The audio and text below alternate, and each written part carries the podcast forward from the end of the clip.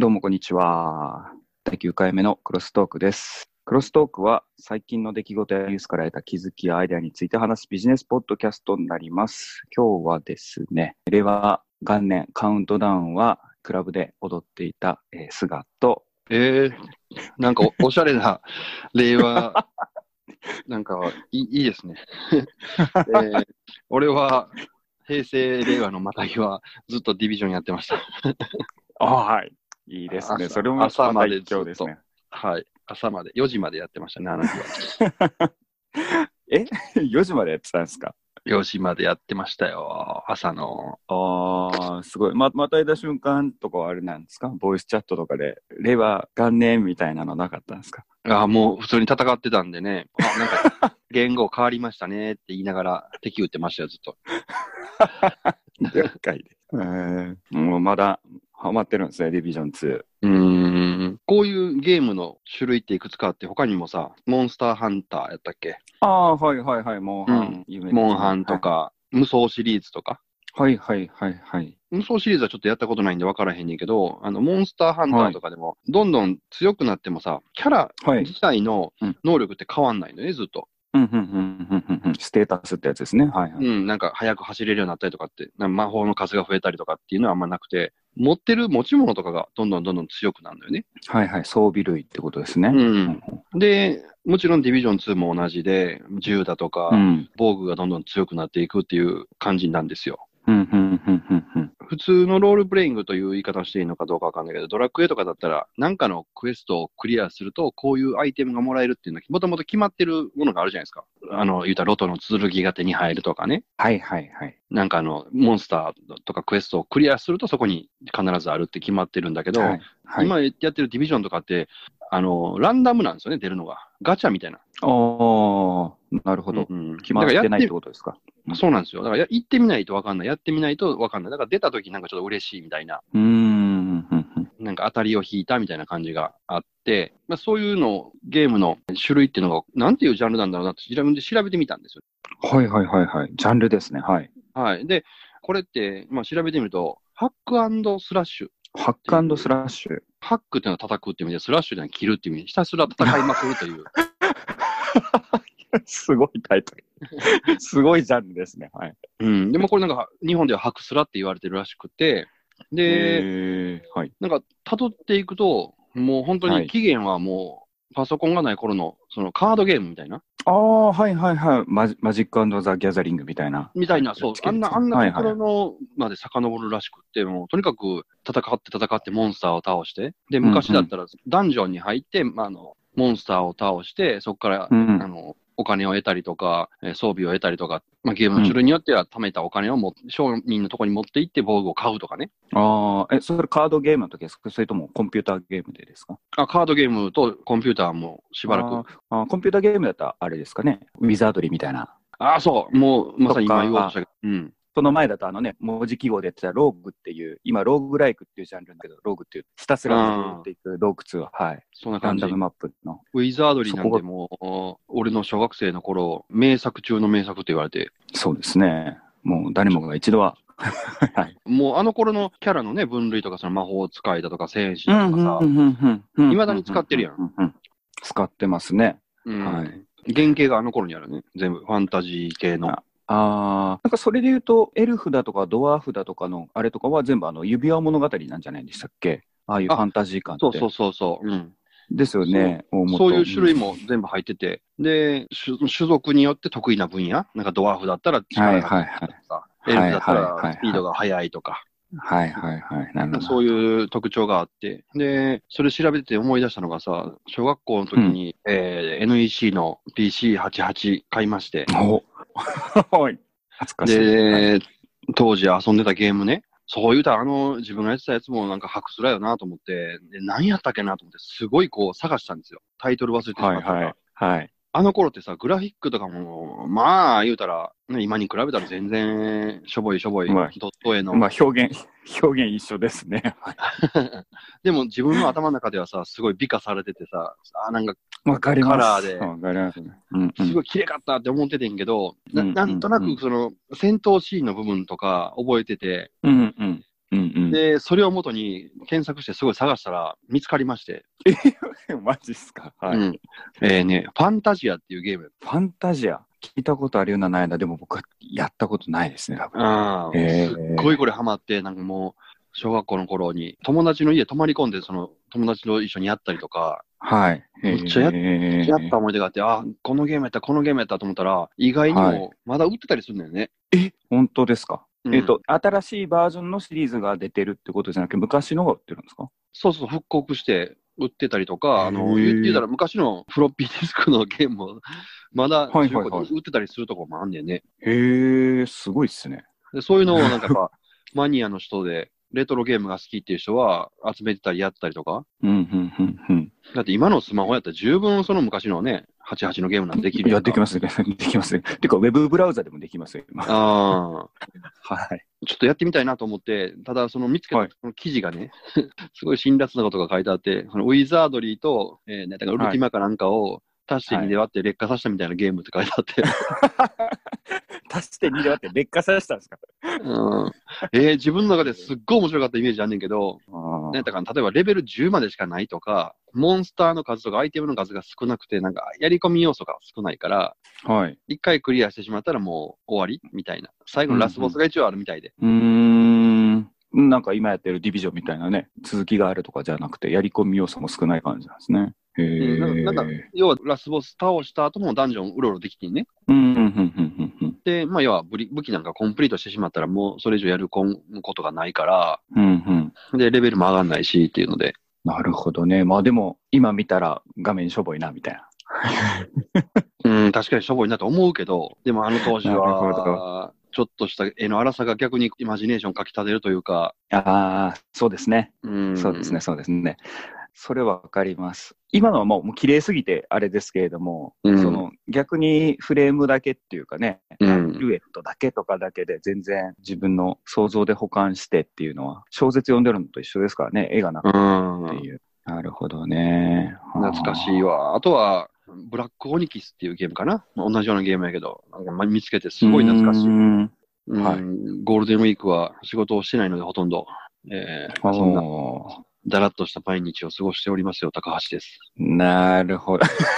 前、前振りがあれですけど。え、ちなみにそのレトロゲームもポチったんですか？なんか買ったあ、いや、ポチってない、ポチってない。あ、ポチってないんですか？うん、かさすがには買ってない。そのレビューを見たらさ、そんなゲームやったんかと思って。ええいや、自分、レトロゲー最近ポチってですね。うん。うちの姉にこう相談されて、なんかゲームしたいんだけど、ゲーム機何がいい？これとこれどっちがいい？みたいな話が急に LINE で飛んできて、うん。で、見てたら、ポチってしまったやつがですね、任天堂クラシックミニのスーパーファミコン。あ、俺も持ってるで。知ってます？これね、このタイトルを見て、ああ、懐かしいなと思って、値段もほら、今、出た当時と違って、プレミア価格ついてないんで、うんポチってしまいましたけれども、いやー一通りね、やっていったらもう5分ぐらいで全部、うおー、懐かしいって言いながら飽きちゃいますね。うん。え、何やりました？この中で。あの、スト2とか、マリオカート、ああ、はいはいはい、初はい。初代マリオカートよね、あれ。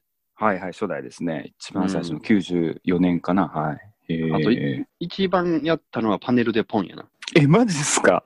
これ全然やってない。パズルゲームで、はいはい。マスずらしていって消すやつですよね。そうそういわゆる落ち物ゲームってやつ。ぷよぷよっぽいににやつですよね。カラーリングそうそう揃えるやつだから。うんはいはいはい。これね、シムシティが入ってほしかったですけどね。まああ 自分はですね、今、なんか昔、幼馴染とかとアホみたいに日課のように1日1回クリアしてたのが超魔界村だったんですけど、今全然クリアできないですね。めちゃくちゃ理不尽なぐらい難しい、これあ、。難しい。激ムズ。うん。あとは、スーパーメトロイドが一番やったかな。2時間ぐらいやっちゃいますね、ワンプレイで。で、あの、画像の表現で言うと、あの、ファイナルファンタジー6が入ってんのかな、これ。やって懐かしかったですね。やっぱりあの当時って限られたリソースの中で表現どうしていくかっていうのがあるので、その当時は映画を見てるような衝撃でしたけれども、今見たら、うわ、頑張ってんな、みたいな。確かにあるある。すごい表現すっげえなと思って、この出だしのところの窓アーマーが歩いて村に向かってるところのシーンとかすげえなとか思いながら。ああ、はいクラシックシリーズでいくと、プレイステーションのクラシックってのも出たよね。はいはいはいはい、はい。ソニーが出したのよ。で、それがクソすぎるというか、え、買ったんですか？買ったけどすぐ売った。あ、本当ですか？うん。えー、なんかあまりにも忠実に再現されすぎてて、はい。ロード時間とかもすごい長いのよ。意味あらへん。なんじゃこれ。なるほど。よく待ちましたね、昔はね、あのね、うん。CD のロード時間ね。それは再現せんでええよっていうところまで。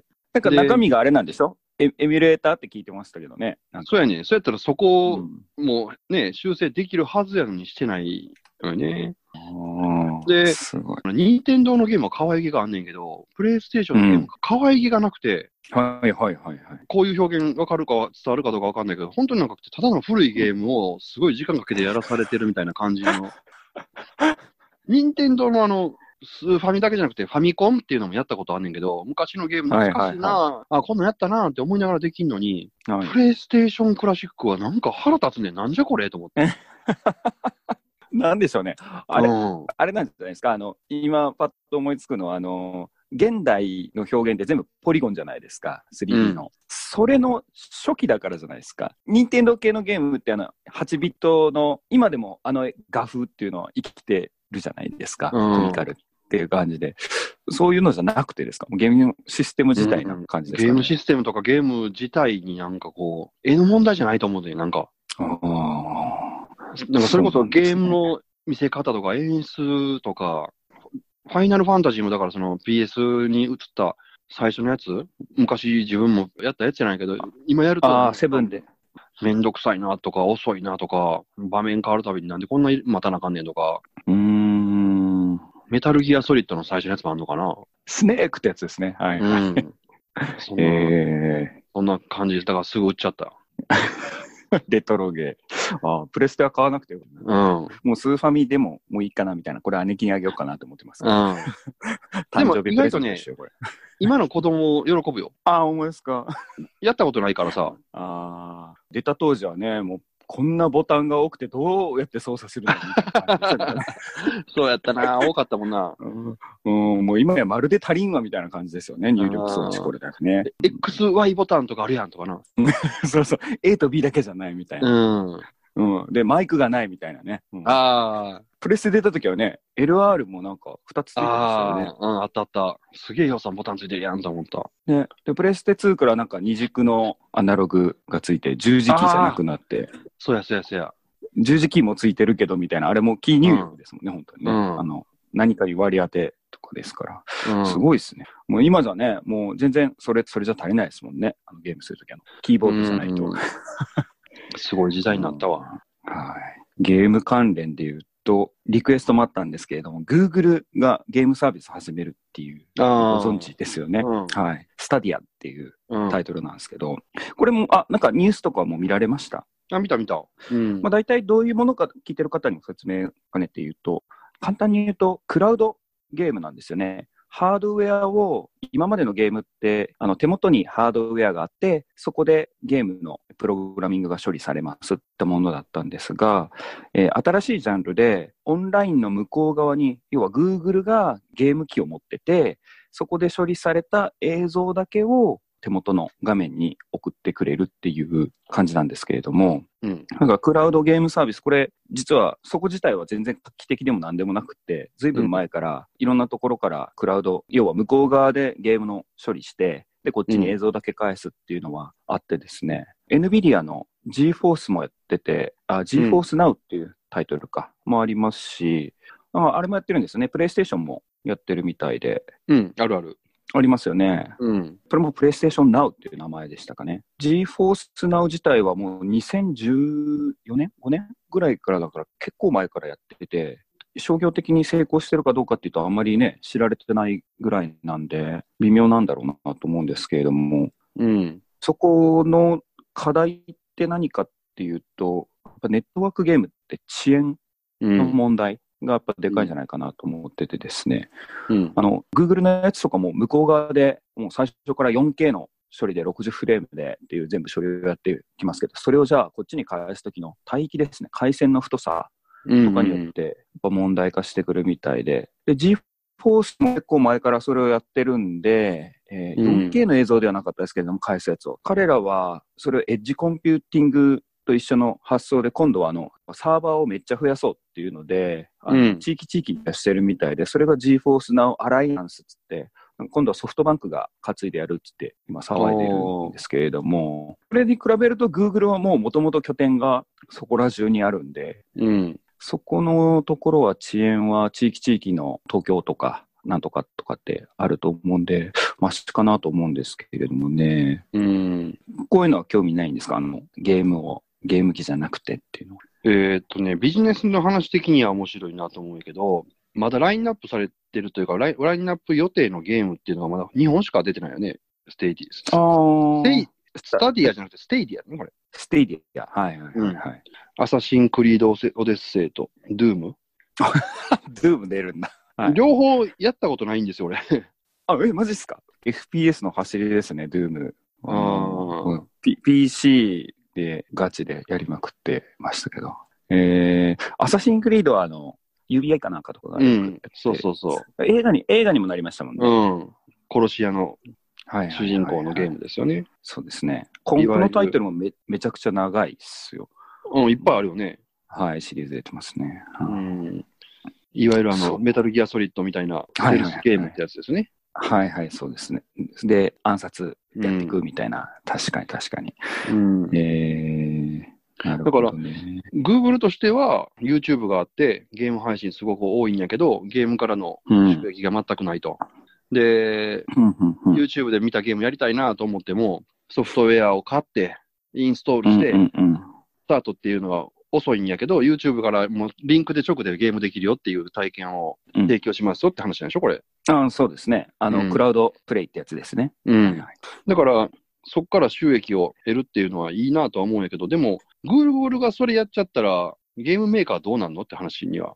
うん、まあでも、今回のタイトル見ても、もうメーカーも抱き込みになっちゃってるんでしょうね。メーカーとしても抱き込まれて大丈夫なんかなみたいな懸念みたいなのないのかな？逆にハードウェア気にしなくていいから、デバッグとか楽なんじゃないですか？今までのあの、ほら、プレステとか、スーファミとかの上に出してるのと何ら変わらんので、で、PC は PC でもっと今ややこしいじゃないですか。機種っていうか、その本当、グラボと CPU とマザーボードとかメモリーとかの組み合わせでも全然動作環境が変わってきたりするんで、あー、じゃあ開発は楽になるのか。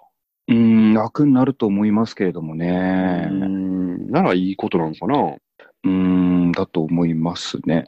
Google がこれ、今更始めるんだと思って、じゃあ Amazon もやるのかなと思ったら、やっぱ Amazon もそっちにやっぱ動いてるみたいでうん。ですね。なんか、情報はまだ出てないけれども、そういう求人情報があったりとか、なんとかっていう記事なんですね。うんアップルもやるもんね、ほんで。アップルはでも、アップル自体にサーバーがあってゲームの処理して、あの、か返すっていうよりも、ゲーム配信プラットフォームっぽいっすね。スチームか、とかみたいな。うん、うん販売配信ですね。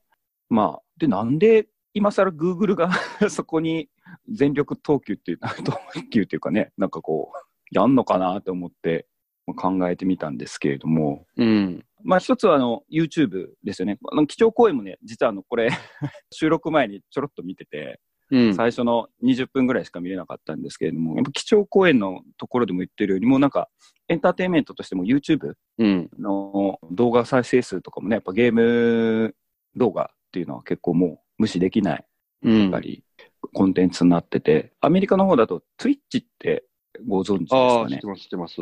はい。ね、配信の、日本ではなんか耳慣れないんですけど、もう向こうでは映画の中とかでもね、セリフに出てきたりとかしてて、前映画見てて、あれ、ツイッチって単語出てきた？まあ、でも字幕は別の言葉に置き換わってるんですけれどあも、あ。おそうなのかっていうぐらいやっぱり向こうではメジャーなんですけど、そういうゲーム配信っていうのがひ、に日本とは違う空気感があるんだろうなと思ってですね。うん。で、それだけじゃなくて、あと考えるとしたら AI 系とかでしょうかね。うん、で、4K から次 8K120fps まで行くっつってるんで、で、多分 VR、AR 重ねてくると。ああ。8K で配信されても、こっちのモニターが 8K 対応してないけど。いや、だから今後の話じゃないですか？5年後、10年後ってやっぱ当たり前じゃないですか。だって今、うん例えば PUBG とか、ああいうゲーム、10年前ってあんなのね、無料でできなかったですけど、うん無料でできるじゃないですか。うん。で、その帯域も耐えれるし、表現も耐えれるし、だから10年後のインフラを考えると、8K の再生っていうのが、まあ、ネットワークの遅延をどうするかっていうのだけになりますけど、逆に言うと、ちょっと話寄り道しますけど、ネットワークゲームの遅延のために、プログラミングってすげえ複雑にいろいろ頑張ってるんですよ。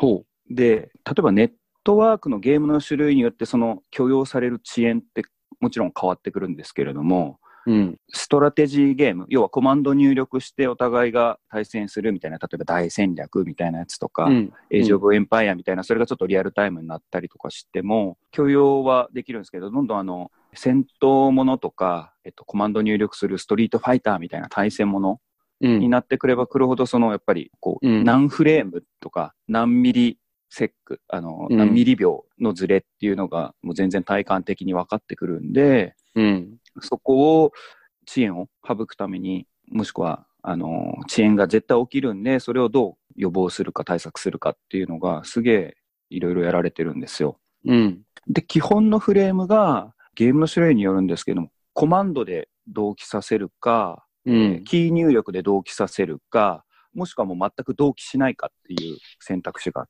て、うん。お互いの操作を。で、非同期、例えば、ディビジョンとかはどうなのかな？なんそれ何人プレイまでできるんですかね？対戦で。えっ、と、今は4人チーム4人チームなんだ。あー、で、相手と戦うか、4人対4人か。あー、4人4人じゃカウンターストライク系とかと一緒か。うん。大体、サーバーが世界になっちゃうんですよ、それだと。あの、中央で処理するやつがいて、うん。スナップショットって言って、その時の状態を皆さんにこう送っていくんですよね。うん。で、非同期で A さん、B さん、C さん、D さんとか全員と非同期で通信しながら、今、世界こうなってます、こうなってますっていうのを皆さんに配信していって、返していくんですけど、で、基本的なアーキテクチャとしては、その時に予測を入れるんですね、個々人は。手前の、えっと自分らの処理してる方は、うん。この人がこういう方向に加速度で動いてるから、多分ここら辺にいるでしょうっていうのが描写されて、で、それがあまりにも次のスナップショット、送られてきたスナップショットの現実世界と変わってると、ワープしちゃうんですよ、ああ、なるほど。たまにあると。ある。はい。で、それが本当はあのパケット通信が UDP とか RUDP とか TCP とかまあそういうなんか信頼性の問題とかもあったりして、じゃあそれをどう保管するかで何フレーム分送るかとか、そういうめちゃめちゃいろいろ頑張ってるんですよ。彼ら演算するときに。大変やな。めっちゃ大変です。で、そこで、あと今度は入力の遅延の問題っていうか、まあそこでいろいろ処理したりとか、なんとかで処理したりとかがあって、何がそれでネックになるかっていうと、もうプログラム作る側がめちゃめちゃ大変なのと、あとはそこをどう許容するか。えっと、どっちの世界観を正しくするかですね。サーバー側の世界観を正しくするのか、手元の世界観を正しくするのかで、例えばあの、ディビジョンとかで鉄砲で撃ちました。うんじゃあ、その弾が画面上の見えてるところに当たった時に、うんそれを送っても、もうすでにそのフレームの時には相手がそこにいないっていう世界観だった時に、どっちを正しいとするかみたいな問題とか。それは難しいね。はい。で、なんか今、カウンターストライク系は、えっ、と、手元が正しいみたいな。だから、撃って隠れたのに当たったみたいなのが当たるらしいみたいな。で でもそれが理不尽、理不尽じゃないらしくて、その見えてるところに正しく着弾するっていうのが正みたいなのが今、とかまあそういうなんかいろいろそこら辺の調整とかが本当細かいのがいっぱいあってですね、まあそれだけじゃないんですけれども、相手も取った取らないも含めて、あー。そこら辺がすごい大変なのが多分サーバー側に全部そういうプログラム処理の遅延とかが今度はもうボトルネックが帯域だけだよっていう問題になると要は送られてくる映像の遅延の問題だけだよっていうふうになっちゃうとコマンド入力してからの遅延とそのサーバー側での処理の遅延だけなんであの対処する問題は結構プログラム側も楽になるかもしれないですね。あー、なるほどね。うーんあそれは 5G は解決策の一つにならないの？え 5G はね、あの無線の、あそうそう、それでね、5G っていうものが、そもそもそのアーキテクチャ的にどこに位置するのかなっていうのがあって、調べたんですけど、ちょっとそれ分かんなくてですね、うん。あれ、無線の技術なんで、あのインターネットのプロトコルって、ISO っていうところを決めてる OSI7 層モデルの中の、うん。と TCP/IP スイートっていうのがあって、うん。あの全体を囲んだやつがあって、うん。まあ、それで物理層、データリンク層、ブデネ、ネットワーク層、トランスポート層、セッション層、プレゼンテーション層、アプリケーション層かな。うん。まあ、覚えさせられたんですけど、その通信のそのフレームのどこにどう当て、実装がどう当てはまるかっていうのがちょっと分かりやすい図式が見つからなかったんで、ちょっと分かんないんですけども、5G だけじゃないですね。ただ、5G は底上げになるでしょうね。もうもはや、今回のこういうゲームサービスっていうのが目指してるところっていうのは、いつでもどこでも誰でもって感じなんで、PC だけじゃなくて、Google なんで、もちろん Android からできますっていうことは、ね、電波を使ったものっていうのが主体で考えられてると思うので、うん。まあ、ただ 5G の規格が出たからといって、それに合ってる今度は皆さんのね、あの、端末やったり、間の設備とか、ルーターとかの問題とかで、パケットロスとか、絶対起きるでしょうから、うん、まあそこら辺が問題になるかなとですけれども。確かにね。まだ iPhone って 5G に対応しないもんね。うん、もちですね。まあこれが対応したからって今度はね、ご自宅のルーターは全然スループットがそんな出ないはずなので、とか、あ ね、あの、もっと遅い機械がぶら下がってるととか、ね、Wi-Fi って言ってもいろいろ通信規格ね、あの中であるので、A とか C とかじゃなくて、もっといろいろあるんですよね。はい。やり取りの仕方が。ただ、逆に言うともうそこだけになるっていう可能性は、まあ単純に言うとですけども、荒削りに言うと、ありますよね。もっと面白そうなのが、それがじゃあ、そういうの、スペック的な問題とかボトルネック取り外して、どんな世界観になるのかと思ったら、うんやっぱ VR とかなってきたりして、うんうん本当、本当仮想現実じゃないですか。うん。うん。なんでさっき一時期日本で人気を博したアニメとか漫画とかが、あの、ソードアートオンラインとか、はいはい。要はあのなんかヘッドギアかぶって別の世界でゲームするみたいな、映画で言ったらあれみたいなもんですよね。レディープレイヤー1やな。スみたいな。ああ、マトリックスか。あれで、あ、そう、それゲーム系ですね。あの、マトリックスの世界と一緒になっちゃうわけじゃないですか。うん。で、多分その世界で Google さんが何目指してるかっていうと、多分違う世界のレイヤーができるっていうのももちろんそうなんですけど、多分そこで AI の実験とかやるんでしょうね。うん。まあデータがたたくさん溜まるからね。そうですね。NPC とかが全部 AI 化されるんで、変な話、そこの、えっ、と、RPG の世界観のお店の受け答えで扱われてる NPC の AI の機能がそのまんま実世界のネットワークの使ったオンライン販売とかのチャットの相手になったりとか、セールスの相手になったりとか。でもディビジョンの相手、NPC が賢くなったらもう倒されへんで、なかなか。今でもだいぶ賢いのに。ああ、あの、敵っていうよりも、そういう、なんかいろいろ、まあ敵もでもそうでしょうね。うん。そしたら今度はそれが軍事転用とかなんでしょうね、もちろんうね。ん。ドローン機とか、なんとかとか。あの、シシムピープルみたいなゲームとかもあるじゃないですか、シムシティとかのシリーズで。うん。あれも NPC とかで今度はね、まあ今もやってますけど、渋滞の予測とかなんとかってうやってるんで、ん。だからああいう、その仮想現実の世界で、限定的な条件下のテストっていうのがなんぼでも行えて、で、そこには人間がタダで参加してくれて、うん。で、人間の行動をアイボールセンサーか、要はあの、監視カメラみたいなので捉えて、ああだこうだっていうやるよりも、ある人が意思を持って入力してるわけじゃないですか、どっちに行きたいって思ったとかっていう、その情報から取れるから、すごいですよね。こ 行動履歴、本当のそういうのが全部、ある一定の仮想現実の中では可視化されるっていうか、分析の対象になるって。なんかよう見たら、あ、これ自分やんみたいな人がいるってことね、そこに。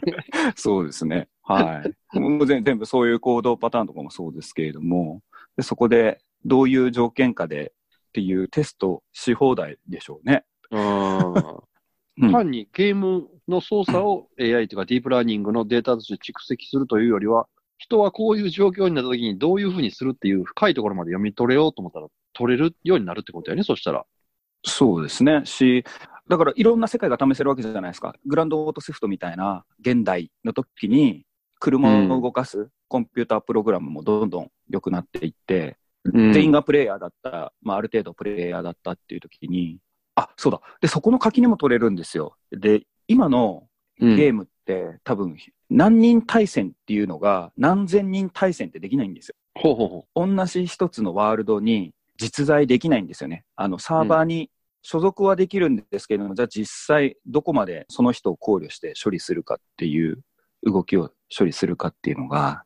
できないんですよね。えっ、と、うんなぜかっていうと、そのパケットのやり取り問題で、あのうんネットワークのやり取り問題で、この世界が今こうなってますっていうパケットを送るときの、やっぱ遅延とか処理の問題とか考えると、遅れる幅っていうのが決まってるんですよ。データ量っていうの。はいはいはいはい。なので、どんだけ技術が進んでも、あの、20年ぐらい前から32人対戦とか64人対戦のまんまとか。で、そこをなんかまあ、コードを圧縮したりとか、なんとか詰めたりとかして、増やしてはいるんですけれども、うんそれが多分、サーバー側で全部処理されるってなると、仮想ワールドの中で計算すべきっていうか、まあ、考慮すべき人間の動きっていうのが、えっと、何十人規模から多分、桁がどんどん上がっちゃいますね。おー。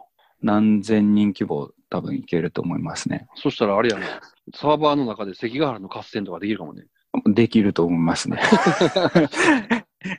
いや、だから変な話、えっと、今もできます。今もその関ヶ原の合戦はできますけれども、うん。例えば、関ヶ原の端から端に向けて、仮に 1km 先の人が矢を撃ちましたと。うん。で、それが当たるか当たらないかの処理って、うん。どう計算するのっていうのを実装するっていうのを考えたときに、多分もうそれ、めんどくさいからいいやって多分消えちゃうはずなんです。消えちゃうんかい。うん。例えば、あの、A さんが矢を撃ちましたっていう周りに30人ぐらいもういたら、うんあの、400メートル範囲内ぐらい30人ぐらいいたら、もういいや、そこまででって処理はっていう話になると思うんですよね。飛んでいった矢に対してどう、あとは、あの、処理させるとか実装の方法はいろいろありますけれども、あ当たらせる方法。で、も、誰かが起こした行動がどの範囲まで影響しますか、そのタイミングでっていうのの処理が限られてると思うんですよね。えっと、日本のなんかファンタシースターオンラインっていう MMO は、それが実装多分されてて、要はあの、うんえっと、何メートル先までの人だとどこまで正確に処理すればいいっていう概念が実装されてるんですけれども、多分、えー今のゲームほとんどそういうのは実装されてんのかな？対戦ゲームとかでも、あの、ほら、800メートル先にショットするときに、その人の動きがどこまで正確かとか、ああ、800メーターは無理ちゃう。だって大体見えても100メーターとかそれぐらいの範囲やから。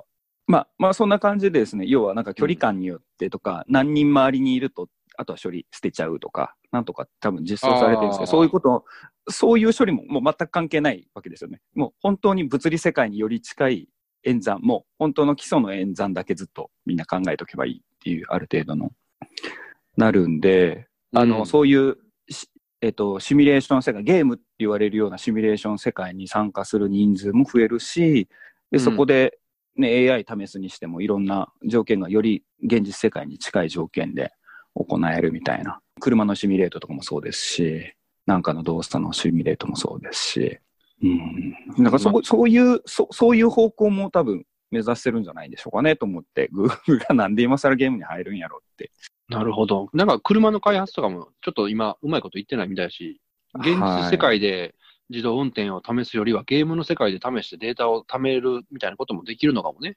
はい。だって、アルファ5とかももう今、自分ら同士でアルファ5ゼロかは対戦するっていう 世界じゃないですか。うん。に人間の曲とか寄付はもう見てないみたいな。うん。仮想世界だからもう並列してあの処理できるっていう、一気にそこで爆発的に伸びたわけですよね。それと一緒で仮想世界にも持ってきちゃった方が、演算とかテストケースのデータ増やすの早いんじゃねえのみたいなところも一石二鳥っていうか考えてるんじゃないですかね。なるほどね。うん、いや、じゃないと、ビジネスとして考えたときに、ちょっと調べたら、世界のゲーム産業って、あの、2018年度で15兆円なんですよ、市場規模で。うん。これ自動車産業って300兆円超えてるんですよ、あの、ああ。対してる。全然違うじゃないですか。そんなところにわざわざじゃあゲーム業界に入っていくの、グーグルがって考えたときに。なるほど。ね、じ 自動車とかね、そっちの業界に行った方が絶対儲かるわけで。まあ、ただ、だ手は出してると思うんですけれども、じゃあなんゲゲームに何で行っていくのって、その15兆円を仮に取りに行ったとしても、まあもしくはパイを広げるっていうのもありかもしれないですけれども、エンターテインメント産業自体がね、やっぱり産業としては金額低いんで、うん。だからゲーム今更なぁと思って、それにね、入るにしても遅遅いですもんね。後発も後発だから。で、ソニーは出てるわ、任天堂もやってるわ、NVIDIA もやってるわってなってきたときに、Google やっぱ AI とか、そっち系の他にも、多分マップを使った何かも今度やるんでしょうね、実験もね。うん。できるわな、なんぼでも。うん、とか行動記録とか、うん。そういう系の練習、本当のシミュレーション世界。で、あとはもう一つ、あれでしょうね、そういう VR の世界観を作ったときに、多分それを基盤にしたまた新たな産業ができるかもっていう、まあ、別の世界を作るみたいなところもあるのかもしれないですけど、うん、VR は多分、なんか、なんていうかな、形が変わって、次のスマホみたいなの形になるんじゃないかなと思うけどね、もうスマホはこれ以上今の形で、なかなか発展するところは、まあもちろんこの形で残るかもしれないけども、残る部う分と、ん次の新しい部分っていうのになってくると、ね、AR とかの技術って入ってきそうだなと思ったりとか、メガネ、ああ、もう、うんね。うん。うん。そうですね、モビリティと、まあ、リアル世界に近いんで、AR 系、モビリティは AR 系によるんでしょうけどね。うん。うん。それといイヤホンと、うん。あの時計みたいなの組み合わせで、なんていうの、全部こう、情報が把握できるみたいな。センシング技術使ってってことですよね。うんまあ、な何がしか自分が思うに、今更ゲーム世界に入っていくっていうのは、まあ、ゲームとかエンターテインメント、感動、基調講演のその V を見ると、なんうんかそのね、やっぱりエンターテインメントとかストーリーがあって、それを見てる人たちとか共有するってことがいいっていう感じが書いてありますけれども、なんか、ただゲームの金狙っていくだけだとあれだなみたいな感じですもんね。うん、なるほどね。うん、まあなんか目が離せなくなりますよね。うん、Google の傘下もそうですし、親のアルファベットが持ってる他の会社とどうつながっていくのかなとかも含めて。うん、まあでもいいですね。なんか10年後とかね、まあ今でもそうですけど、Google Earth とかでたなんか旅しなくても今 VR でそれを見てできるんでしたっけ？なんか楽しむとかもあるんで、なんかファニファイナルファンタジーオンラインとかもなんかみんなでゲーム世界の仮想世界の景色見てすげえとかってなってるとかっていう感じもあるんで、そういううんどんどん生み出された世界で過ごすっていう人もどんどん増えていくんですかね。うんうんうん。ね、ゴールデンウィークに実際に旅行しなくても、ゲームの中でね、あちこち行けるっていう。